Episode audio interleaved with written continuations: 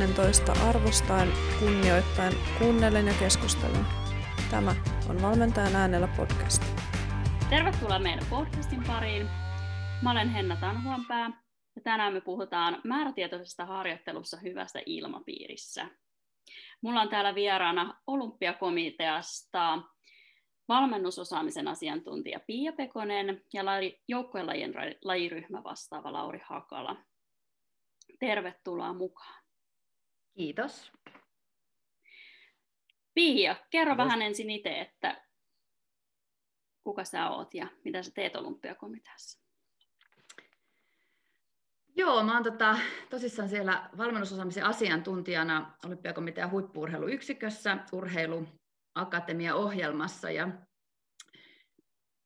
kehitetään koko Urheiluakatemian valmennuskeskusverkostoa, mutta että pääpainopiste mun työssä on sitten valmennusosaamisen ja asiantuntijatoiminnan kehittäminen. No mitäs Lauri, sä olet joukkuelajien lajiryhmä vastaava. Mitä sun toimenkuvaa kuuluu? No joo, itse asiassa äh, niitä termejä käytetään ihan, ihan päikseen. Joukkuepelien on se, on se titteli, ihan siksi joitakin joukkueen lajeja on, jotka eivät ole pelejä, mutta tota, joukkuepeleistä vastaan ja niistä ne suomalaiset isot pallolajit, jotka on tehostamistukien piirissä, että siellä on jääkiekko, salibändi, jalkapallo, koripallo, lentopallo, käsipallo ja sitten yksilölajiksi luokitettava beach volley. Niin heidän huippurheilusuunnitelmien kanssa teen hommia. Ja sitten vastaan ää, työtovereiden kanssa tota, joukkuepelien yhteistyöstä ja, ja sitten valmennusosaaminen on, on sitten myös, myös työpöydällä sekä oma kiinnostuksen kohde ja, ja tota, tehdään yhteistyötä oikeastaan kaikilla näillä saroilla ajoilla. Joo. Hei, teillä on, mä tiedän, että teillä on molemmilta tosi laaja tausta, ihan urheilijatausta ja valmennustausta, niin kuvaillaan niitä vähän. Pia, sä oot toiminut sekä yksilölajien että joukkuelajien parissa tai jääkiekon parissa sieltä valmentajana ja, ja erityisesti valintavaiheessa. Niin mitä kaikkea sä oot tehnyt? Joo, siis mun tausta on hiihtovalmentajana toimiminen ja, ja tota, just, just mietin, että, että kun täytin 40, että kauan mä oon valmentanut, niin mä oon valmentanut kauemmin kuin ollut valmentamatta, että, että sillä on ihan pit, pitkä historia. Tietysti silloin 16-vuotiaana, kun aloitin valmenta, valmentamisen, niin se oli enemmän tämmöistä niin kuin ohjaamista ja hiihtokoulu ohja, ohjaamista, mutta mä oon ollut 18, kun mulla on ollut ensimmäinen henkilökohtainen valmennettava, että oman kilpa, kilpaurani aikana jo, jo aloin valmentamaan. Ja tota, siellä siis seuratasolla ja yksilö, yksilövalmennusta tai henkilökohtaista valmennusta ja sitten liitossa U18 ryhmässä ollut sitten seitsemän vuotta. Taisin toimia siinä, siinä valmentajana. Ja tota, no sitten nyt tässä ihan viime aikoina mä olin pari vuotta jääkiekko joukkueessa tuossa IFK C-junnuissa tai C2 ja C, C-ikäluokassa sitten, sitten valmentajana yhtenä osana siis valmennustiimiä. En ymmärrä lajista niin hirveästi, mutta että toin omaa, omaa osaamistani sitten enemmän tuon fysiikkavalmennuksen näkökulmasta sitten siihen tiimiin. Mielenkiintoisia rooleja. Ja Lauri, sulla on myös tosi monipuolinen valmennustausta, niin kuvaatko niitä vähän tähän alkuun? Eli oma tausta siis lentopallon pelaajana ja silloin peliuran aikana aloin jo valmentamaan itse asiassa samoihin aikoihin varmaan kun ei varmaan valmentamisesta ollut sillä tavalla tietoa niin kuin nyt. Nyt on tämmöisiä juniorijoukkoita ja sitten kohti tutustuin huippuvalmentajiin ja, ja sitten pääsin heidän apuvalmentajaksi ja, ja niin edelleen. Ja olin 12 vuotta ulkomailla eri maissa maajoukkueissa ja, ja sitten ennen, ennen tätä tehtävää. Yhdistystä pisimmän jakso. Joo.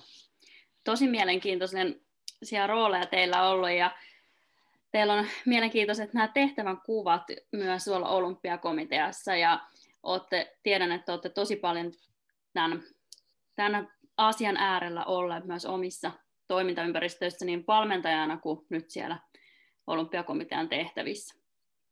No, mä aloittaisin Lauri susta, että sä oot tosi paljon tuonut esiin tätä määrätietoista harjoittelua ja mitä siihen kuuluu. Niin avaisitko sitä vähän? Sä oot tuonut siitä tosi mielenkiintoisia pointteja esiin ja muun muassa sitä, että tämä 10 000 tunnin äh, tekeminen on ehkä ymmärretty vähän väärin. Joo, määrätietoinen harjoittelu usein sotketaan, tota, tai sitä on pelkistetty paljon ja vääristeltykin sitä, mitä on tutkittu ja mitä on yritetty niin kuin, tälleen, niin kuin, esittää kehittävästä harjoittelusta. Et määrätietoinen harjoittelu ei ole määrätietoisuutta urheiluuralla. Et se ei ole sitä, että oot, sulla on tavoitteita jossakin kaukana, joita kohti sä oot menossa, tai että sä pitäisit itse huolen ympäri vuorokauden ja söisit ja nukkusit ja näin. Se, se on tärkeää ja määrätietoista toimintaa, mutta se ei ole määrätietoista harjoittelua, että se mihin, tai mistä, mistä itse on puhunut ja, mistä tämä Deliberate Practice Framework uh, puhuu, on harjoittelulaatu. Eli mitä laatutekijöitä pitäisi toteutua yhdessä yksittäisessä harjoittelussa, että sä kehittyisit. Ja, ja sitten kun me katsotaan, katsotaan niitä tekijöitä ja verrataan niitä vaikka meidän biologisiin tai geneettisiin tekijöihin, niin nähdään, että se harjoittelu on kaikista tärkein asia. Siinä kehittymisessä ei niinkään mikään luontainen kyky tai, tai lahja päästä pitkälle. Tästä on hirvittävän paljon myyttejä ja ihmiset luontaisesti uskoo lahjakkuuteen enemmän kuin on tarvis. Se ei tarkoita sitä, että ihmiset yksilöllisesti, mutta, mutta määrätyinen harjoittelu painottaa harjoittelun laatua ää, niiden, niiden tota, synnynnäisten tekijöiden sijaan. Ja sitten tästä 10 000 tunnista, niin me tiedetään, että on vahva korrelaatio taidon tasolla ja, tai useimpien ominaisuuksien tasolla ja sillä, kuinka paljon ja millä intensiteetillä on harjoiteltu. Ja nyt sitten joku on päätynyt tähän johtopäätökseen, lehtimiehet ja muut tutkimuksia lukiessa ja pelkistäessä asiaa, että okei, että jos me tarvitaan niitä tunteja ja siinä on vahva korrelaatio, josta pitää kellottaa niitä tunteja paljon, ja jotta niitä saa varhain, pitää aloittaa varhain, ja sitten tulee huoli lasten loppuun palaamisesta ja varhaisesta erikoistumisesta ja päällä pointti. Se on tietenkin tärkeää tietää, että tunteja tarvitaan paljon, se ei kaikille ole just 10 000, ja se riippuu lajista ja vähän yksilöstä, mutta siis tuhansia tunteja tarvitsee jokainen päästäkseen huipulle tämmöisessä kilpailussa lajissa. Mitä Pia, sä oot huomannut, että mitä se tarkoittaa niin kuin esimerkiksi hiihtäjän näkökulmasta? Nyt on MM-hiihdot just menossa, menossa ja siellä on tosi paljon näitä tällaisia huippuurheilijoita esillä, jotka on varmasti määrätietoisesti harjoitellut, niin mitä sä oot nähnyt siinä, siinä yksilölajin puolella, että miten toteutuuko se hyvin? No en mä, en mä usko, että sillä on niinku eroa yksilölajeissa ja, ja tota, joukkuelajeissa niinku mitenkään, että, että onko harjoittelu määrätietoista vai, vai eikö se ole. Ja jos tämän niinku Laurin kuvaaman määrätietoisen harjoittelun niin yksittäisten harjoitusten la, laatua miettii, niin senhän pitäisi niin kuin näkyä, näkyä ihan niin kuin koko, ajan, koko ajan ja jokaisessa harjoituksessa. Ja, ja ehkä ehkä semmoinen, minkä mä haluaisin tähän niin kuin tuoda lisää, mitä val, valmentajien hyvä ymmärtää ja, ja urheilijoiden hyvä ymmärtää, niin on se, että, että jotenkin että olisi aina selvillä sen harjoituksen tavoite, ja, ja kun se on selvillä, niin sitten pystytään laadukkaasti tekemään ja toteuttamaan, toteuttamaan sitä, ja, ja mitä Laurikin paljon puhunut näistä niin kuin laatutekijöistä sitten tässä niin kuin määrätietoisessa harjoittelussa, että muun muassa se, että, että keskitytään kunnolla ja, ja tota, tulee palautetta niin sisäistä kuin ulkoista ja niin kuin tämmöisten asioiden huominen, mitkä niin kuin itsestään jo tuo sit sitä laatua siihen tekemiseen, niin, niin en, mä, en mä koe, että sillä, niin kuin sillä lailla on eroa, mutta sillä, että näitä asioita mietitään, niin, niin sitä voisi varmasti tehdä, tehdä paremmin niin, niin hiihdossa kuin monissa muissakin lajeissa. Joo, toitkin esiin just noita keskittymistä, ää, tavoitteita, motivaatiota. Siihen kuuluu vielä muitakin tekijöitä siihen, että on laadukas harjoittelu tai harjoitus, niin mitä muita tekijöitä siihen kuuluukaan? Eli ne kehittyäksesi jossakin sun täytyy keskittyä siihen yhteen asiaan.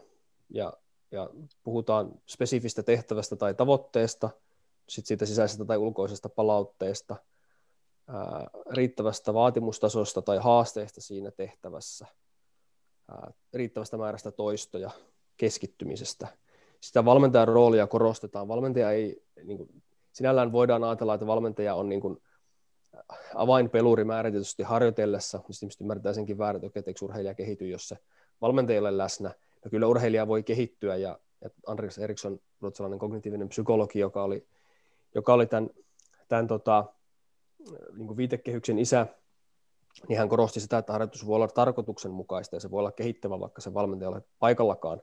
Et tosi tärkeää, että urheilijat itse tietävät, ensinnäkin he ymmärtää sen, että he kykenevät kasvamaan. He ei usko mihinkään sisäisiin rajoitteisiin tai katsoihin, että mulle tuli limitti vastaan harjoittelussa, koska, koska vaikka meillä niin kuin on, on joitakin tekijöitä, me esimerkiksi ei, ei saa kenellekään pitempiä käsiä tai lisää pituutta, hyvin monia ominaisuuksia voidaan harjoittaa ja, ja taitoa voidaan harjoittaa esimerkiksi rajattomasti. Et, että uskotaan siihen kasvuun ensinnäkin ja sitten ymmärretään itse, että se harjoittelun laaduntaminen, että, että jos se on laadullisesti riittävän hyvää, niin, niin, niin silloin me ei tiedetä, kenestä tulee hyvä. Ja se on hirvittävän motivoiva viesti, viesti sitten urheilijoille, nuorille urheilijoille varsinkin, mutta myös aikuisille on itsekin valmentanut monia tai ollut staffeissa joukkueessa, jossa on valmennettu aikuisia urheilijoita, jotka ovat ottanut isoimmat harppaukset, kun se harjoittelu on laadullisesti muuttunut. Ja ennen kuin sä oot nähnyt jotain sellaista, niin sä välttämättä ei oikein usko, että se on mahdollista. Mutta sitten kun sä alat muuttamaan asioita ja, se, ja, ja, ja ne laatutekijät toteutuu paremmin, niin se, se, on, se on jotenkin luonnon laki, että silloin kehittymistä tapahtuu. Ja tietysti yksilölliset erot vaikuttaa siihen, missä tahdissa ja näin, mutta, mutta siinä ne laatutekijät ehkä oli, mä sanon myöhemmin vielä tuosta yhdestä toisesta asiasta, mutta annan, sit, annan teille vähän ilmantilaa. Niin mä, mä mietin tota just, että tuo riittävä vaatimustaso tai riittävä haaste, niin niin Henna nostit esille tuon niin yksilölajit tai, tai joukkuelajit, niin ehkä joukkuelajeissa niin kuin valmentajalla, tietysti yksilölajeissakin ryhmässä harjoitellaan, mutta et jotenkin se yksilöllisyys, että, että niillä parhailla olisi myös niin kuin tarpeeksi kova se, se tota, niin kuin haaste siinä harjoittelussa, ja sitten toisaalta niillä ehkä jossain tietyssä asiassa heikoimmilla olisi niin kuin oikean tasoiset haasteet, että ei mentäisi niin kuin siihen keskiarvoon tai massa-ajatteluun, vaan että oikeasti niin kuin osataan ja uskalletaan laittaa sitä haastetta tarpeeksi myös niille parhaimmille.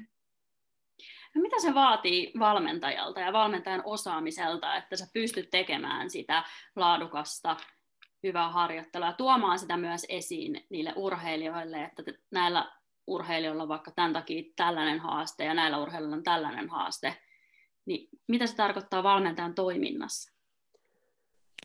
Joo, hyvä, hyvän aasinsiltana siihen, mitä minulla olikin tuossa mielessä näistä tuota laatutekijöiden toteutumisesta harjoituksessa. Ähm, joukkuepeleissä tai joukkuelajeissa ylipäätään, missä ympäristö on avoin, siihen vaikuttaa moni asia ja vaikka joku maalipaikka on usean syötöjä vastustajien päässä – tai vaikkapa jossakin hiihdossa, jossa, jossa sulla on kilpailijoita ja ne kamppailee tilasta, tilasta sun vierellä, niin se ympäristö elää ja se muuttuu. Ja sitten mietit, että miten sä harjoittelet tuollaista tilannetta. Ja määrättyinen harjoittelu on ymmärretty joskus väärin sillä tavalla, että se tarkoittaa täysin suljetussa tilanteessa jonkun yksittäisen tekniikkasuorituksen hiomista, koska sun pitäisi hioa sitä samaa asiaa koko ajan. Mutta se, mitä määrättyisen harjoittelun kuuluu, on varjoidut toistot. Eli ne ei tapahdu se spesifi tehtävä, ei tapahdu niin, että teet sitä yhtä ja samaa koko ajan, vaan että variaatiot siitä samasta taidosta koko ajan toistuvat. Niin kuin vaikka voidaan kuvitella, vaikka sä etenet kohti maalipaikkaa jossakin invasiopelissä, niin, niin se, se koko ajan teet jonkun asian ja sä yrität tehdä maalin, sä voit luoda harjoitteita, jossa ne laatutekijät toteutuu, mutta se ei ole niin sen yhden asian hinkkaamista.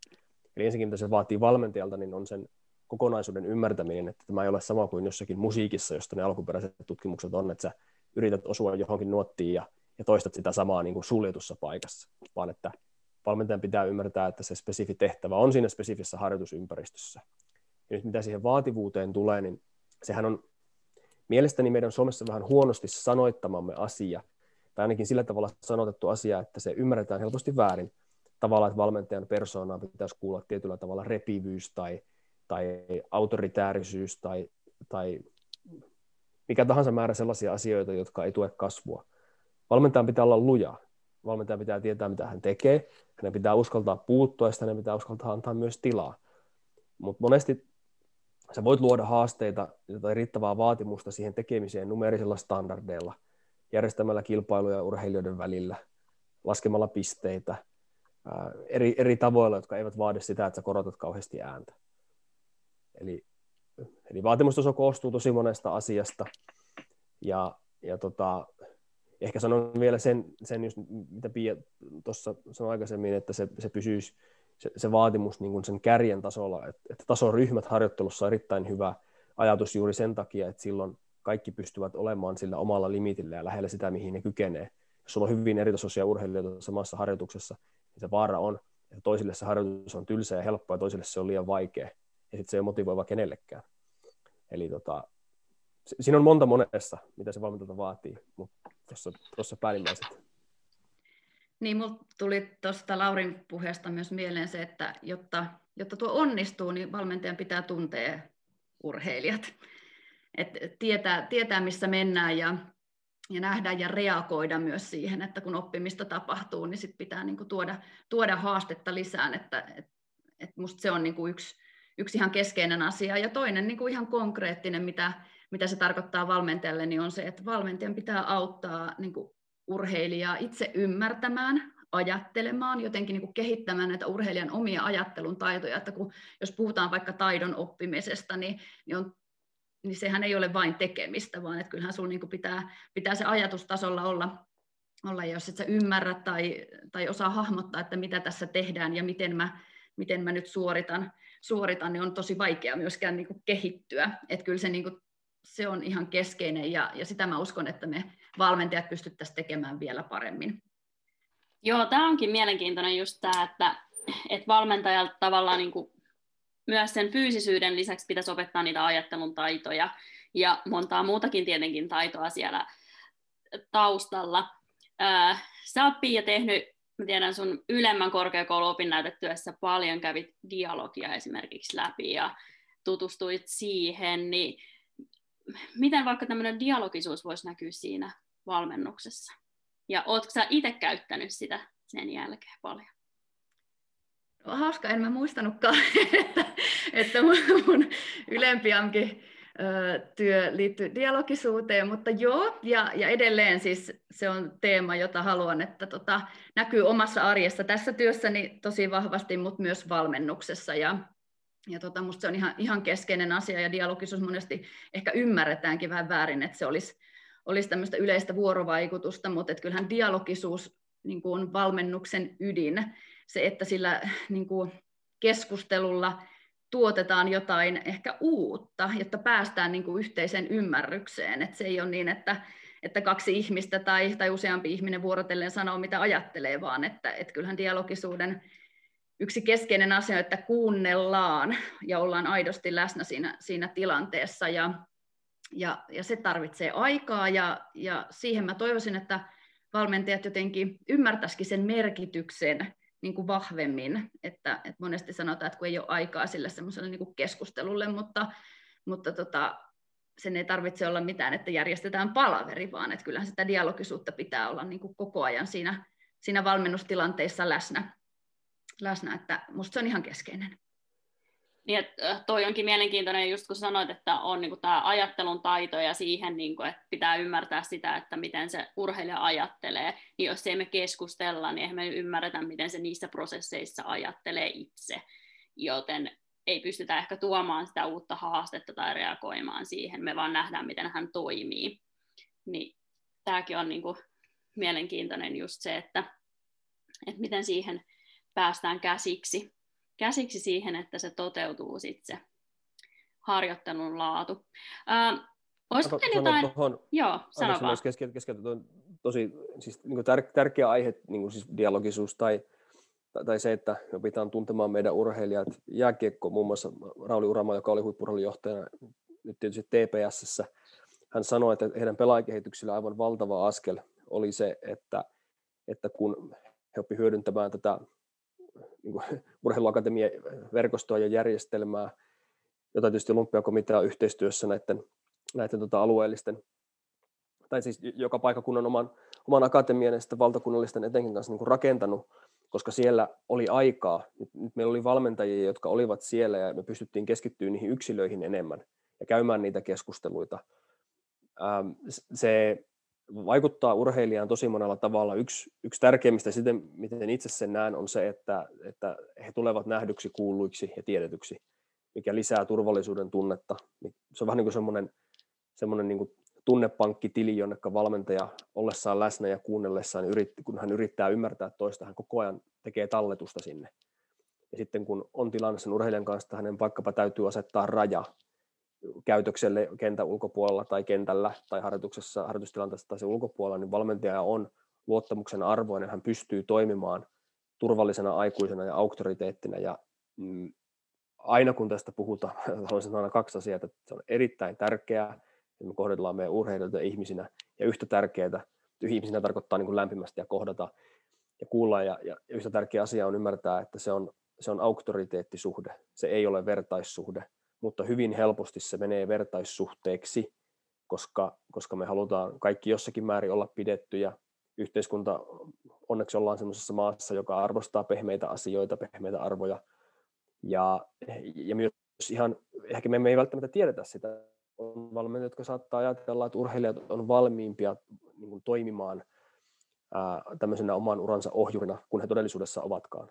Ja tämä oli omalla valmennusuralla niin iso, oivallus joitakin vuosia sitten, samoin Erkka Westerlund tota kirjassaan sanoo tästä kirjan loppupuolella, että, että kuitenkin oli jokereiden valmentaja, en muista nyt ihan kautta, mutta kuitenkin ihan huippu, huipputason niin kuin tekemistä siellä maajoukkue pelaa ja, ja, ja muuta. Ja hän sanoi, että hän ymmärsi urheilijalähtöisen niin kuin valmennuksen, niin ei pidä unohtaa sitä, että on, on usein myös tilanteita, että sen valmentajan on asetettava vaatimustaso sille toiminnalle. Ja tota, mä päästän pian ääneen, se viittoo tuolla. Ei, mä, mä vaan niin val, valmiiksi, että haluan tähän sanoa. Minusta toi toi on tosi keskeistä ja nyt kun paljon puhutaan tästä niin urheilijoiden osallistamisesta, niin pitää myös ymmärtää, että, että tota, valmentajat kouluttautuu siihen, että heillä on niin tietoa ja taitoa niin valmentaa ja auttaa sitä urheilijaa. Että, että ei voida ajatella, että 14-vuotias tai 16 tai monesti 18-vuotias urheilija olisi valmis ottamaan itse vastuuta esimerkiksi oman harjoittelun suunnittelusta. Että kyllähän siinä niin pitää, pitää ymmärtää se, se, mitä se urheilijoiden osallistaminen tarkoittaa, ja se liittyy, liittyy vahvasti tähän niin kuin, totta kai, niin kuin omistajuuteen siitä niin kuin omasta urheilusta ja, ja vastuun niin kuin ottoon siinä, että siihen kasvatetaan pikkuhiljaa ja ymmärtää, ymmärtää että kyllähän niin kuin, varmaan meidän niin kuin lähtökohtainen niin kuin ajatus on, että urheilijat haluaa urheilla ja tehdä ja kehittyä ja että me ollaan siinä, tukemassa, mutta pitää ymmärtää, että ei heillä välttämättä ole niin kuin kykyä, harvalla on kykyä niin kuin itse suunnitella sitä harjoittelua ja tässä monesti vähän mennään tai ollaan menty pieleen, että sitten annetaan niin kuin liikaa vastuuta, vastuuta sit siinä niin kuin tekemisessä. Ja, ja jos vielä jat, jatkan tuohon, niin tota, siis aivot kehittyvät kypsiksi aikuisen aivoiksi jossakin 25-30 ikävuoden välillä, ja siitä on vähän ymmärtääkseni epäselvyyttä, ja sitä mietitään, että milloin se on, ja osa on sitä mieltä, että kolmekymppisenä. Ja nyt me mietitään, minkä ikäisiä suurin osa meidän urheilijoista on, niin se nyt on ihan lajityypillistä, niin kuin ihmislajista puhutaan, ei, ei mistään urheilulajista, että, että nuoret aivot tarvitsevat aikuisia ja kypsempiä aivoja oppiakseen normit ja kulttuurin ja, ja, ja ne, ne tavat, millä toimitaan. Ja ja, ja meidän pitäisi tiedostaa tämä asia ehkä voimakkaammin.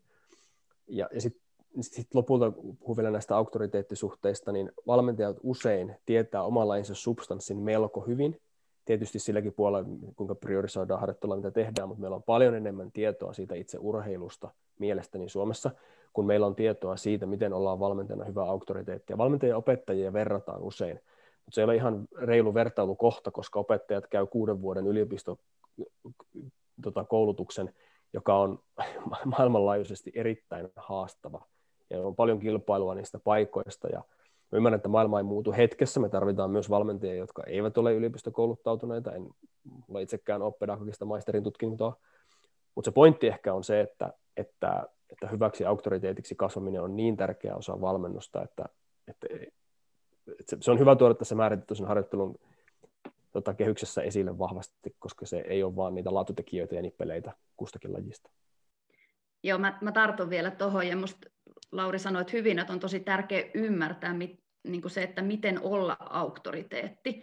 Että, että vaikka sä olet, vaikka olisi aikuinen ja, ja sitten puhutaan nuorista tai lapsista tai vaikka toisista aikuisista, niin, niin se, että on, on auktoriteettisuhde, ei tarkoita sitä, että olisi ihmisenä jotenkin niin kuin suurempi arvo silloin, tai että sä olet oikeutettu toimimaan jotenkin väärin. Että se, että sulla on auktoriteetti, ei oikeuta sua kohtelemaan toisia ihmisiä jotenkin huonosti, et, huonosti vaan että se tarkoittaa just näitä rajoja ja, ja pelisääntöjä ja, ja niitä, mitä yhdessä, yhdessä sovitaan. Mutta että lähtökohtaisesti ei, valmentajalle ei ole oikeus huutaa vaikka urheilijoille se ei ole niin kuin se lähtökohta, mitä auktoriteetti tarkoittaa. Että se Laurin puhuma, kun valmentajan luja tai lä, lämmin, niin luja ei tarkoita sitä, että pitäisi olla, pitäisi olla jotenkin kamala. Just näin. Että, ja tämä on niin kuin, toitte hyviä asioita esille just siitä, että silloin kun valmentajan se oma tietotaito on kovalla tasolla, se pystyy myös viemään sitä urheilijaa eteenpäin. Ja tosiaankin eihän nuoret välttämättä tiedä itse sitä, että minkälaista haastetta he just nyt tarvitsee. Toki he osaa analysoida moni aika hyvin sitä, että no tässä mä oon nyt hyvä ja näin ja nyt mä haluaisin kehittyä jossain seuraavassa askeleessa, mutta minkälaiset ne stepit just siihen kohtaan on, niin kyllähän se munkin mielestä tulee aika lailla sieltä valmentajalta sitten myös sen vieminen sinne ihan sinne harjoitteluun, jotta se varmasti on sitä laadukasta toimintaa. No, miten sitten te toimitte valinta- ja huippuvaiheessa aika voimakkaasti? Pia, sä toimit Urheiluakatemian verkostossa valmentajien parissa siellä yläkoulupuolesta tullaan jo nyt nykyään siihen urheiluakatemia-polulle. Ja sitten Lauri taas on enemmän vielä tuolla huippuvaiheessa. Näettekö te, niin että onko näissä tosi paljon eroja? Onko jotain asioita, mitä voisi vielä kehittää? Miten nämä asiat näkyy siellä teidän arjessa, teidän työssä? Itse asiassa tota, voi olla raflaavasti sanottu ja ehkä pitää ajatus avatakin, mutta mä itse asiassa en näe eroa. Tuossa lapsuusvaihe, valintavaihe ja huippuvaihe, niin ei pelkästään ole mielestäni niin, että valintavaihe ja huippuvaihe eroaa kauheasti, mutta mä en myöskään näe lapsuusvaiheen ja huippuvaiheen välillä eroa siinä tekemisen laadussa tai siinä tavassa, jolla, jolla se olet auktoriteetti. Ne periaatteet ilmenee vähän eri tavalla, mutta kehittävä harjoittelu hyvinkin nuorille on periaatteeltaan samanlaista kuin sitten aikuisille huipuille. Ne eroavat määrissä ja intensiteetissä, mutta ne eivät eroa siinä, mikä tekee ne eivät eroa siinä, minkälainen on hyvä auktoriteetti, jos me ajatellaan, että sen täytyy luoda turvaa, sen täytyy kohdata ihmiset ja sen täytyy olla luja. Ja nyt kun me edetään kompetenssihierarkiassa ylemmäs, sä tapaat siellä enemmän kilpailullisia ihmisiä, enemmän ahkeria ihmisiä, enemmän ihmisiä, jotka sietää stressiä hyvin, enemmän ihmisiä, jotka on mielellään sun kanssa eri mieltä, ihmisiä, joilla on kova itseluottamus. Se vaatii valmentajalta vähän erilaisia ominaisuuksia, se vaatii enemmän lujuutta. Ja sä puhut aikuisista urheilijoista, jotka pystyvät myös niin kuin puolustamaan itseään. Nyt mä en tarkoita sitä, että valmentaja kävisi kenenkään kimppuun, mutta kun sulla on konflikti, joka pitää sanallisesti ratkaista, niin, niin silloin sä olet tilanteessa, jossa sun hermosto reagoi tämmöiseen niin kuin stressaavaan tilanteeseen ihan niin kuin se olisi fyysisesti uhkaava se tilanne. Ja lapset ja monet nuoret, niin heidän turvallisuus, ää, se on täysin riippuvainen niistä aikuisista, kenen seurassa he on. Sen aikuisen täytyy olemuksellaan luoda sitä turvaa vielä enemmän. Ja, ja sitten mitä vanhempia kokeneempia urheilijoita on kyseessä, niin, niin, niin heidän hermosto ei reagoi niihin tilanteisiin samalla tavalla. Ja he tulee haastamaankin valmentajaa enemmän. Mutta se ajatus siitä, että että valmentaja pitäisi olla jotenkin ihan erilainen. Mä allekirjoitan täysin sen, että et, et, et voi olla ihmisiä, joille sopii toinen vaihe urheilijan polkua paremmin kuin toinen. Mutta se, etteikö yksi valmentaja, jolla on hyvä työkalupakki, pystyisi toimimaan molemmissa päissä, niin, niin, niin sitä mä en usko. Ja ihan viimeisenä kommenttina, että mä en, en ole ihan pienimpiä valmentanut, tuommoiset D-ikäiset, D-ikäiset tai 10-12-vuotiaat on semmoinen ryhmä, jota on, on valmentanut, ja sitten aikuiset arvokisamitalistit, niin kyllä siellä on keskusteluita, jotka on hyvin samanlaisia – hyvin samanlaisia, ja asiat, joita harjoitellaan, on ollut lentopallossa hyvin samanlaisia. Mutta tota, mitä Pia? No joo, mä, itse, mä just mietin tuossa, että mä oon itse asiassa valmentanut kaiken ikäisiä, niin, niin lapsi, pikkulapsia kuin sitten ihan just valintavaiheessa niin yläkoulu, kouluikäisiä kuin sitten toisen asteen ja, ja myös aikuisia urheilijoita, että ja, ja välillä mietinkin, että ei musta enää sinne lasten, lasten valmentamiseen olisi, että, ja, ja myös aikuisten, että mä, mä koen, että ehkä ei varmaan siinä niin kuin auktoriteetissa tai tämän, tämän tyyppisessä on ero, mutta onhan siinä niin kuin harjoittelun sisällössä ja minkä tyyppisiä asioita pystyy tekemään niin kuin siinä mielessä, että, että siinä valintavaiheessa tosi tärkeää on niin kuin niiden urheilijoiden jotenkin opettaminen ja pikkuhiljaa sen niin kuin, ö, niin kuin oman, oman vaatimustason niin kuin nostaminen, että ei kerralla, kerrallakaan ei voi tuoda niin kuin sitä vaatimustasoa, että nyt tehdään niin kuin huippuurheilijat tekee, että se että mä, en, mä en usko siihen, että, että se onnistuu, vaan että pikkuhiljaa niin opetellaan sitä, kasvetaan urheilijaksi, niin kuin meillä on, on näitä sisältöjä ja materiaalia luotukin niin kuin yläkouluvaiheeseen, että kasva urheilijaksi niin kuin koko, kokonaisuutta ihan el, elämän hallinnasta fyysisiin ominaisuuksiin, psyykkisiin, henkisiin taitoihin, taitoihin ja, ja sitten sit siinä niin kun mennään eteenpäin sitä valintavaihetta, niin sitten kehitytään huippuurheilijaksi ja sitten huippuvaiheessa jo niin menestytään huippuurheilijana, että on ne sillä lailla niin erilaisia vaiheita ja, ja, ja, ja opetellaan niin asioita ihan yhtä lailla kuin fyysisesti kehitytään, niin henkisesti kehitytään ja opet, opetellaan niin kuin niitä muita elämäntaitoja, ja se pelkästään urheiluun liity, vaan niin kuin yleisestikin kasvamiseen. Ja tässä niin kuin valmentajan pitäisi sitten pystyä tukemaan, tukemaan urheilijoita, että, että jotenkin semmoinen niin maltillisuus myös siinä tekemisessä, että, että mun mielestä niin kuin vaikka yläkouluikäisenä niin kuin se harjoittelu ja se ympäristö, niin sen ei tarvi olla sellaista kuin aikuisella on.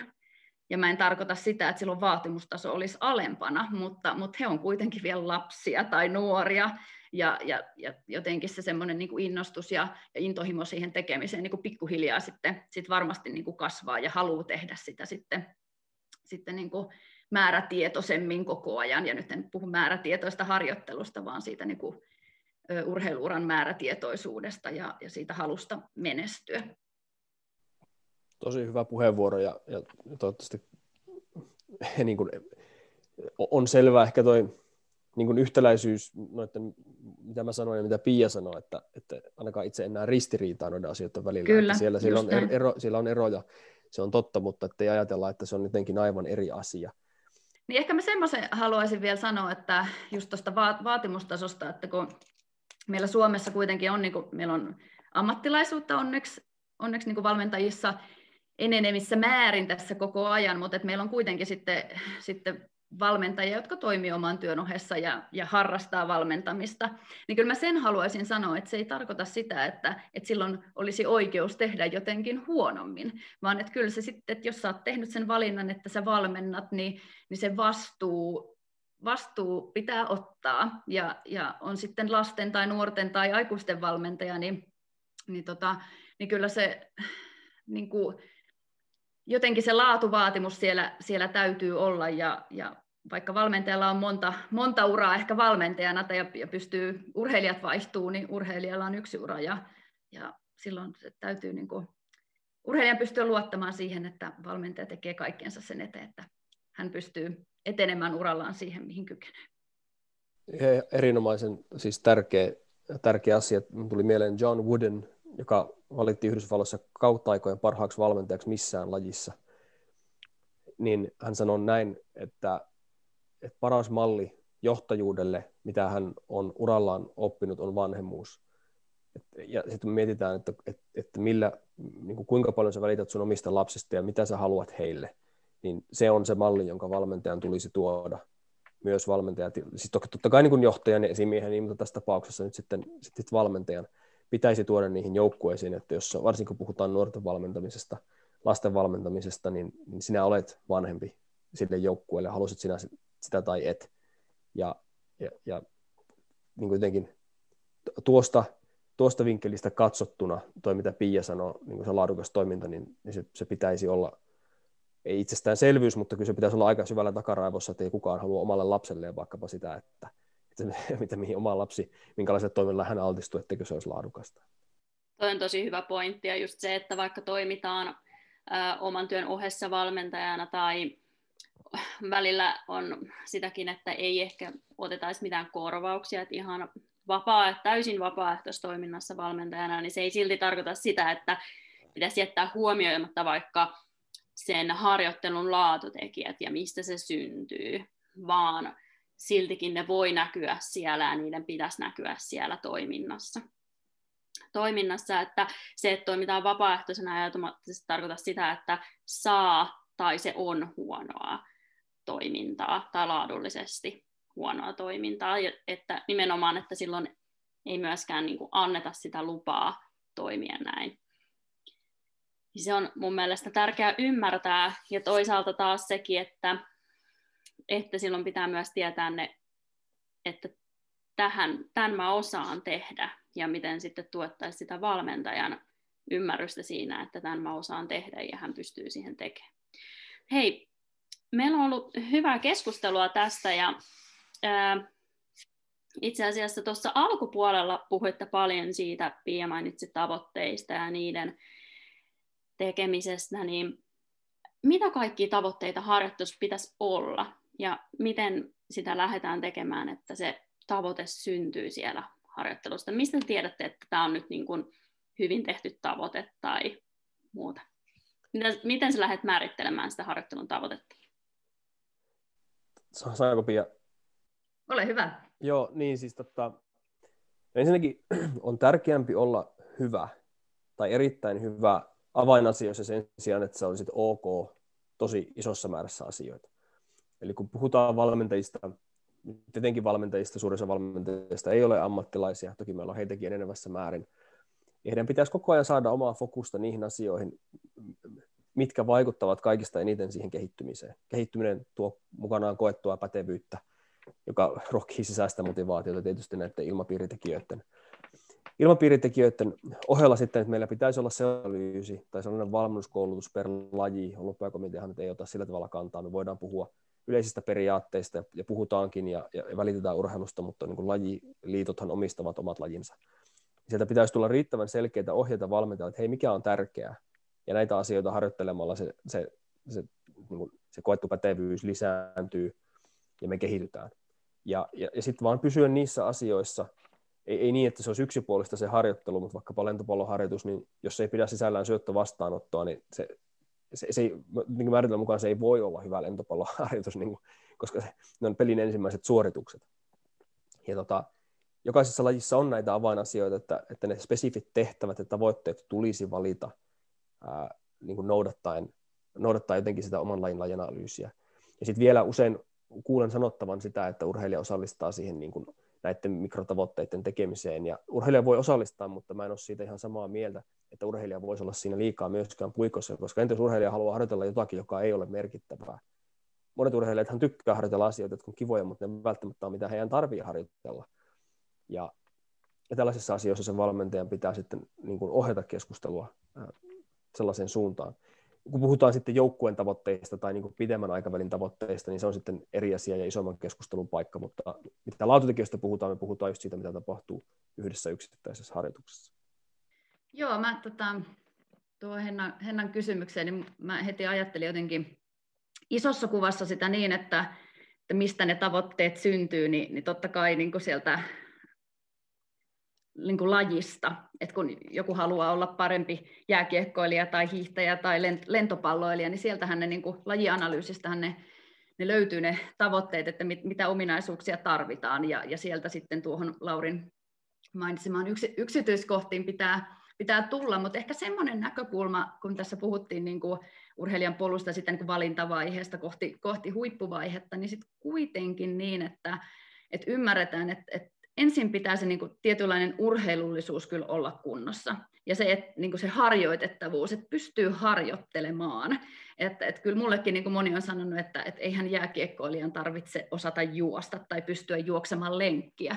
Voi olla näin, mutta kyllä 15-vuotiaan nuoren urheilijan täytyy pystyä juoksemaan. Että, että pystyy niin kuin sit harjoittelemaan ja kestää sitä, sitä harjoittelua ja, ja pääsee joskus semmoiseen suorituskykyyn, mitä sitten niin kuin huipulla huipulla vaaditaan. Et musta se on ihan, ihan keskeistä, että, että ollaan missä lajissa oikeastaan tahansa, että se tietynlainen niin kuin pohja urheilullisuuteen siellä pitää, pitää olla. Ja musta se ei poissulje mitenkään sitä, että, että vahvasti jo valintavaiheessa niin kuin tehdään jotain tiettyä, tiettyä lajia ja harjoitellaan, harjoitellaan niin kuin lajitaitoja ja ja lajiominaisuuksia, että ne pystyy kyllä yhdistämään. Ja tässä mun mielestä meillä on niin kuin paljon, paljon tekemistäkin monessa lajissa, että jotenkin ajatellaan, että esimerkiksi fysiikkaharjoittelu, että se on jotain irrallista ja erillistä, ja, ja sitten sit meillä on niin kuin sitä lajiharjoittelua, etenkin taitolajeissa monesti sitä niin kuin näin ajatellaan, kun ehkä, ehkä niitä pitäisi niin kuin paremmin laittaa, laittaa kuitenkin niin kuin yhteen ja, ja sitä suunnittelua tehdä yhdessä, että,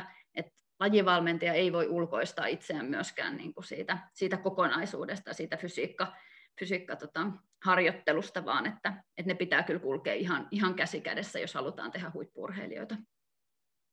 Eli se, mitkä määritelty harjoittelusta tuossa alussa sanottiinkin, niin sehän ei tarkoita varhaista erikoistumista. Ja se, että vaikka jonkun pitäisi osata juosta, niin on ihan totta, että sä pystyt oppimaan taitoja, e, että sulla ei tarvitse olla niin kuin isoa e, perusmotorista pankkia, niin kun sä opit jonkun spesifin lajitaan, niin kun sä voit oppia lyömään tennismailla tennispalloa, niin kun sä oot koskaan heittänyt tennispalloa esimerkiksi. Mutta se, että meillä olisi laaja repertuaari, repertuaariliikkeitä ja meillä olisi, meillä olisi hyvä, hyvä harjoittavuus sitä kautta, että me on, me on juostu ja me on tehty, tehty jonkun tyyppistä voimaharjoittelua ja niin edelleen, niin, niin tota, ne eivät ole ristiriidassa siis tämän, tämän harjoittelun laatu asian kanssa. Sen ehkä tuossa halusin sanoa. Ja sitten mitä tulee just niin kuin voima- ja laji yhdistämiseen, näin me tiedetään, että ei ole olemassa yleisiä kykyjä niin kuin silmäkäsikoordinaatiota tai tasapainoa tai, tai voimaa, vaan ne on aina spesifisti sidoksessa siihen lajisuoritukseen. Ja, ja tota, hyvin niin kuin, niin kuin tuossa Pia sanoikin, niin, niin tota, myös, myös sen lajivalmentajan täytyy olla kartalla tämän tyyppisistä asioista. Todella hyviä pointteja taas. No, tähän haluan vielä nostaa tähän loppupuolelle, niin tästä näin, kun mainitsit Lauri tuossa alussa siitä lahjakkuudesta ja sen ehkä väärin ymmärtämisestä ja siitä, miten sitä lahjakkuustermiä käytetään, niin voidaanko me sanoa, että, että kova työnteko on kuitenkin ja hyvä laadukas harjoittelu on kuitenkin avain siihen menestykseen ennemmin kuin lahjakkuus? No ehdottomasti voidaan sanoa näin. Ei, no varsinkaan, okei, okay, taito ei ole ainoa nyt ominaisuus, vaikka nyt onkin silleen on vaikea, vaikea erotella siinä lajisuorituksessa, mutta korostaa, taito ei ole ainoa ominaisuus, mutta etenkin taidoissa ja toki, toki myös muissa ominaisuuksissa niitä pystyy harjoituttamaan ihan merkittävästi.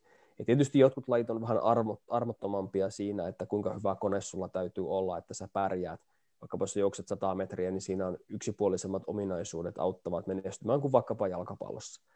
Ja sulla saattaa olla iso, iso määrä potentiaalisia urheilijoita, joille vaikka jalkapallossa sä pystyt kehittämään riittävät kestävyysominaisuudet, että he, he jaksaa juosta 95 minuuttia ja ja sitten kuitenkin siinä tullaan, tullaan niihin lajispesifeihin suorituksiin, minkä, miten sä toimit joukkueessa ja kaikki tällaiset, jotka vaikuttaa siihen, kuinka hyvä sä lopulta olet. Ja, ja tietysti mä en tunne hiihtoa niin hyvin, mutta kannustaisin ihmisiä kyllä siihen, ensinnäkin uskomaan siihen, että, että kun mä harjoittelen enemmän ja fiksummin, ei pelkästään enemmän, mutta enemmän ja fiksummin, niin mä en tiedä, kuinka hyvä musta voi tulla. Lahjakkuustermi ylipäätäänkin on problemaattinen sillä tavalla, että se saattaa tehdä meistä laiskoja harjoittelijoita, se saattaa tehdä meistä laiskoja valmentajia ihan tiedostamatta. Ja lisäksi iso osa ihmisten lahjakkuutta on heidän ulkopuolellaan. Se on se ensimmäinen valmentaja, joka meillä on. Se on se kulttuuri, se maa, johon me synnytään. Se on, ollaanko me synnytty alkuvuodesta vai loppuvuodesta. Onko meillä joku ydinmuisto lapsuudessa, joka on tapahtunut meille, joka muuttaa meidän käsitystä meistä itsestämme tai niin kuin antaa meille lisää motivaatiotekijöitä se on valtavan monisyinen juttu. Olen siitä itse kirjoitin hiljattain, hiljattain blogitekstin, jonka tota, jos on tästä asiasta kiinnostunut, niin, niin talentin paradoksi on sen nimi. Jos puhutaan tästä asiasta vähän enemmän, mutta että meidän huomio kannattaisi ehdottomasti olla siinä, että me harjoitellaan, ei siinä, että miten hyviä me ollaan tai miten me löydetään meidän tähdet. Totta kai me halutaan löytää urheilijoita, joilla on sopiva raami, vaikkapa muun muassa lajissa hienoa, jos me löydetään kaksimetrisiä lentopalloilijoita. Mutta maailmalla on myös poikkeuksia, on myös huippuja, jotka eivät ole ihan niin pitkiä ja me menetetään iso osa A, hyviä urheilijoita, B, iso osa urheilijoista menettää hienon itseilmaisun ja tämmöisen merkityksen välineen siinä, jos he eivät lahjakkuustermiin uskoen jotenkaan sitten ala tavoittelemaan hienoja asioita urheilun kautta. Musta pakko sanoa, musta on tosi makea ajatus sillä jokaiselle valmentajalle niin miettiä, että sulla on merkitystä. Et se, että et kuinka hyviä urheilijoita tulee, niin, niin se voi olla yksittäisestä valmentajasta kiinni, minkälaisen niin kuin, sen oman, oman kulttuurin ja ympäristö, toimintaympäristön siihen niin kuin laadukkaaseen tekemiseen luo, niin se voi olla siitä, siitä kiinni. Todellakin valmentajilla on merkitystä ja ihan sieltä lapsuudesta saakka merkitystä. Ja, ähm, on ollut näin alussa tästä, että miten kasvetaan siihen, että uskotaan myös siihen omaan kasvuun ja kehittymiseen. Niin on tällaista, että urheilijalla voi olla tällainen fixed mindset tai growth mindset. Mitä nämä tarkoittaa ja miten me voidaan edistää sitä growth mindsetin syntymistä? Joo, termit siis tota Stanfordin profan Carol Dweckin työstä, joka on nyt jo jotenkin kymmeniä vuosia vanha, vanhakin, varmaan niin kuin alku, tiedä, milloin Mindset-kirja ilmestyi, varmaan 2007 tai jotain sellaista, niin sen pohjalta, pohjalta tota, tai niiden tutkimusten pohjalta, jotka siihen kirjaan johtivat, niin on eroteltu kaksi tällaista asennetta tai mielentilaa, toinen fixed tai tämmöinen pysyvä mielentila, ja toinen growth mindset tai kasvumielentila, ja ihmiset, joilla on tällainen fixed mindset, niin he uskovat kykyjensä olevan muuttumattomia ja se vaikuttaa käänteisesti heidän harjoittelumotivaatioon, heillä on enemmän tekosyytä, he haluavat tehdä virheitä, koska ne olisi osoitus siitä, että he, he eivät tota, niin, niin, olekaan sit niin lahjakkaita, kun taas kasvumielentilassa olevat urheilijat ne kykenevät ottamaan vastoinkäymiset virheet, joita harjoittelussa tarvitaan. Jos harjoittelu on sellaista, että siinä ei ollenkaan virheitä ja se onnistuu liian hyvin, me todennäköisesti ei kehitytä. Eli se, koska se virheiden tekeminen epäonnistumisten niin kuin näkeminen mahdollisuuksina kasvaa on niin olen, olennaista ja oleellista, niin, niin meidän täytyisi opettaa urheilijoita ensinnäkin erottelemaan näiden kahden asian ero, että mikä on kasvua, mikä on sitä pysyvyyttä, ja, ja sitten valmentamaan sitä. Se ei ole asia, joka käydään kerran tota, kauden alussa läpi ja sitten se on joku huoneen taulu tuolla, vaan kun sä keskustelet urheilijan kanssa, palataan siihen dialogisuuteen, niin sä kuulet tekosyitä, sä, sä kuulet uskomuksia, ja, ja sitten niitä pitäisi pystyä taklaamaan ja osoittamaan hänelle, että jos tietyt asiat toteutuu, sä voit kasvaa ja, ja sä voit seurata sitä, jokaisessa lajissa on tiettyjä mittareita, olipa ne, että sä mittaat aikaa tai senttejä tai sä mittaat jotain tota, tilastollista asiaa vaikka joukkuepelissä, niin kaikilla näillä asioilla voi osoittaa, että hei, sä olit täällä ja nyt sä oot matkalla tonne. Ja, ja esimerkin voima on va- vahva, että jos sulla on kasvuun uskovia urheilijoita, niin he saa muita mukaan nopeasti. Ja valmentajan tietysti itse pitää uskoa kasvuun ja haluta kasvaa, että sellainen ympäristö on edes mahdollinen. Joo, Lauri, Lauri hyvin avasi näitä termejä ja, ja mä joskus mietin, että, että mä katson aika paljon niin huippuurheilua, mä katson NBAtä ja NFL ja, ja tota NHL ja, ja jotenkin mä, mä niin tunnistan itsessäni semmoisia, vaikka mä yksin katsoisin näitä, niin se, että mä mietin, että wow, mitä suorituksia. Ja jotenkin mä, mä ehkä niin nykypäivän tämmöinen urheilukulttuuri tai, tai nuoriso on niin kuin, ne on vähän erilaisia kuin joskus aikaisemmin, en ole itsekään vanha, mutta tunnistan tämän muutoksen, että, että nyt ehkä uskalletaan, mä luulen, että se johtuu siitä niin kuin sallivuudesta val, valmentajilta myös, että uskalletaan kokeilla ja uskalletaan harjoitella tämmöisiä wow-asioita, että, että, että harjoittelussakin on enemmän tämmöisiä efektejä ja musta se on tosi hienoa ja mä, mä kannustan siihen, että mun mielestä hyvä esimerkki, kun ollaan tästä hiihdosta puhuttu jonkun verran, verran niin esimerkiksi Kleebun juoksu, juok, ylämäkijuoksu, niin nyt kun sitä miettii, niin joo, sehän on todella fiksua, mutta miksei sitä koskaan kukaan aikaisemmin tehnyt?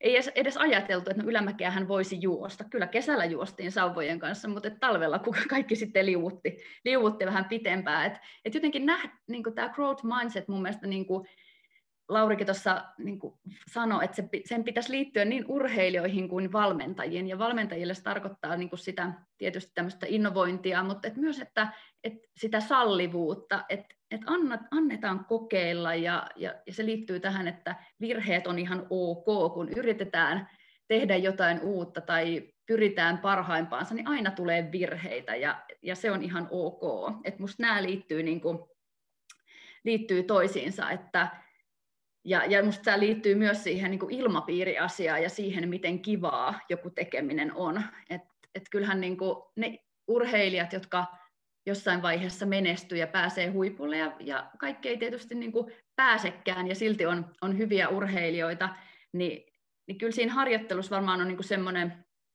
itsensä haastaminen, josta nauttii, ja se tekee siitä kivaa. Et, et mun mielestä se kiva, kiva ja hauska ilmapiiri ei tarkoita sitä, että harjoituksissa pitäisi koko ajan nauraa, vaan se tarkoittaa sitä, että sä nautit siitä, että sä saat, saat pistää itseäsi tiukoille tai saat haastaa itseäsi ja, ja, ja kehityt, ja se tuo sulle sen, sen ilon siihen, siihen tekemiseen. Mutta että tämmöistä ehkä niin kuin, se olisi voinut onnistua kokeilua ja yrittämistä mä, mä toivoisin ja, ja kaipaisin lisää, lisää vielä vielä niin arkiseen tekemiseen kuin sit ihan vaikka peli- ja kisatilanteisiin. Tosi hyvä ja tosi hyvä kuvaus tästä asiasta ja toi on todellakin tärkeää myös valmentajalla on tämmöinen kasvun, kasvun mieli siellä taustalla ja se, että näkee myös ne urheilijat, kenet, ketä hänellä on, niin, niin äh, sellaisena, joiden kanssa päästään eteenpäin ja ehkä seuraavalle tasolle, jos sinne halutaan. Hei, sen verran pitkään on jo tässä juteltu, että mä haluaisin teitä tähän loppuun niin molemmilta vähän semmoiset tiivistetyt asiat, että jos valmentaja haluaa kehittää omaa toimintaansa siihen, että harjoittelun laatutekijät toteutuu ja tähän ilmapiiriin liittyen, niin minkälaisia konkreettisia vinkkejä antaisit, mistä lähteä ensin liikkeelle? Helppo kysymys. Tuota, tietysti, tietysti olisi, olisi helppo sanoa, että, että kannattaa lukea ja että kannattaa niin kuin ot, ottaa selvää asioista. Tietysti riippuu, puhutaanko me heidän tässä nyt niin kuin ammatikseen valmentavista vai puhutaanko me kenestä vaan? No, otetaan tähän vähän enemmän niin kuin kehestä vaan. Että... Joo, no sitten siis varmaan mä ymmärrän, ymmärrän tietysti sen, että ihmiset, jotka ei ammatikseen tee, niin sitten sitä aika on myös rajallisempaa äh, ottaa selvää ja lukea ja tietää, valmentamisessa tarvitaan tietty tietopohja. Ja Suomi on sellainen tietoyhteiskunta, meillä tietoa kyllä on, ja kyse ei ole pelkästään sitä paljon sitä on, vaan miten loogisesti, yksinkertaisesti ja oikein sitä osataan soveltaa. Ja mä haluaisin sanoa sen valmentajalle, että, että kasvua valmentajana tapahtuu, jos sä asetat itsesi alttiiksi muutokselle. Eli kun sä puhut urheilijan kanssa, sä aidosti niin kun mietit omaa toimintaa, sitä mitä urheilija sanoo, onko siinä perää, pitäisikö mun muuttaa jotakin, vai onko se asia, josta mun pitäisi sanoa, että eikö se menee näin. Eli jotenkin sellaiseksi hyväksi auktoriteetiksi kasvaminen, niin se tapahtuu vuorovaikutustilanteessa ja myös elämää, elämällä. Totta kai meillä voi olla, voi olla ohjelmia ja, ja koulutuksia, joissa puhutaan niin kuin siitä, miten asetetaan rajoja tai miten ollaan läsnä ja luodaan turvaa. Siinä on niin kuin kaksi tosi oleellista asiaa. Mutta mut varmaan se, se, tota, se tapahtuu sitä kautta, että sä olet, olet valmis laittamaan itsesi peliin, olet valmis olemaan väärässä, oot, oot tota, se on kivuliasta katsoa, katsoa tavallaan peiliin, mutta se on ihan, ihan sama kotona, kotona parisuhteessa tai suhteessa omiin lapsiin tai työkavereihin, niin, niin jos sun oma toiminta ei ole, ei ole tällaista kirkossa kuulutettua, niin, niin, niin sitten ainoa toinen vaihtoehto on kasvu. Ja alttiiksi oleminen, niin se, se kasvattaa meitä valmentajina. Ja sitten tarvitaan, tarvitaan riittävästi tietoa tietysti tota sitä voi hankkia, hankkia lukemalla ja ottamalla osaa koulutuksiin ja, ja niin edelleen, kuuntelemalla podcasteja. Joo, tosi, tosi hyviä pointteja. Mielestäni yksi, yksi ihan keskeinen asia on, on verkostoituminen ja, ja konkreettisena, niin kyllä mä sanoisin, että, että pyytäisi jonkun, jonkun tai joitain välillä katsomaan omia harjoituksia ja antamaan palautetta ja keskustella, jutella paljon valmennuksesta. Että kyllä se, kyllä se antaa, antaa paljon ja itsekin varmaan valmentajana eniten kehittynyt siinä, kun on saanut vetää valmentajakoulutuksia monta vuotta ja tosi monen eri lajin valmentajan kanssa päässyt keskustelemaan ja näkemään harjoituksia, niin kyllähän se, se antaa ihan hirveästi. Ehkä yksi konkreettinen, mitä, minkä, minkä mä itse tein ja koin, koin kyllä hyväksi, niin oli se, että että esimerkiksi tästä just määrätietoisesta harjoittelusta ne tietyt ydinasiat, laittaa ne, kirjoittaa ne paperille isolla tekstillä, länttää kuntosalin tai, tai pukukopin tai missä nyt yleensä harjoittelee, sinne seinään niin, että ne on näkyvillä, jotta urheilijat ja, ja itse valmentajana pystyy sitten miettimään. Ja, ja niiden pohjalta sitten vaikka niinku urheilijoiden kanssa käydä harjoituksen jälkeen, että no, että oliko harjoituksessa tarkkaan määritetty tavoite ja, ja miten se palaute, että, että mietitkö itse ja saitko ulkoista palautetta valmentajalta ja, ja miten koit, miten onnistui, oliko tarpeeksi hyvä vaatimustaso tässä, tässä harjoituksessa ja, ja miten se täysi keskittyminen siihen tehtävään, että, että onnistuitko tänä, tänään hyvin tai mikä sitä vaikeutti tai näin näin, ja, ja että oliko laadukkaita toistoja, ehkä niitä jopa niin kuin lasketaan, että onnistuneet toistot, kuinka monta niitä tuli. Et jotenkin tämmöisistä pienistä konkreettisista asioista, kun lähtisi lähtis liikkeelle, niin yllättäen ne tuo, tuo laatua siihen tekemiseen. Ja, ja sitten kun ne on niin nähtävillä ja niihin, niihin palataan koko ajan, niin pikkuhiljaa ne urheilijatkin alkaa ymmärtämään, että hetkinen, että kyse on laadukkaista toistoista eikä vain toistoista. Että mä en vaan nyt niin lätki ja lyö tätä palloa, vaan tässä on jotkut tietyt ydinasiat, jotka pitäisi näkyä suorituksissa. Ehkä tämmöinen yksi konkreettinen vinkki. Saa tarttua tai olla tarttumatta. Kiitos erittäin hyvä ja konkreettinen vinkki ja nyt vaan kaikki laittamaan nämä osa-alueet muistiin itselle ja vähän pohtimaan, että toteutuuko ne siinä omassa harjoittelussa. Kiitos tosi paljon Pia ja Lauri tästä podcastista ja tästä keskustelusta. On ollut tosi antoisa hetki viettää teidän kanssa ja toivottavasti kaikki kuuntelijat nautitte tästä ja saitte hyviä vinkkejä omaan toimintaan. Kiitos, oli ilo olla mukana. Kiitos. Hei, kiitos, että kuuntelit tänne asti. Käy seuraamassa meitä Instagramissa ja Twitterissä nimimerkillä Sound of Coaching.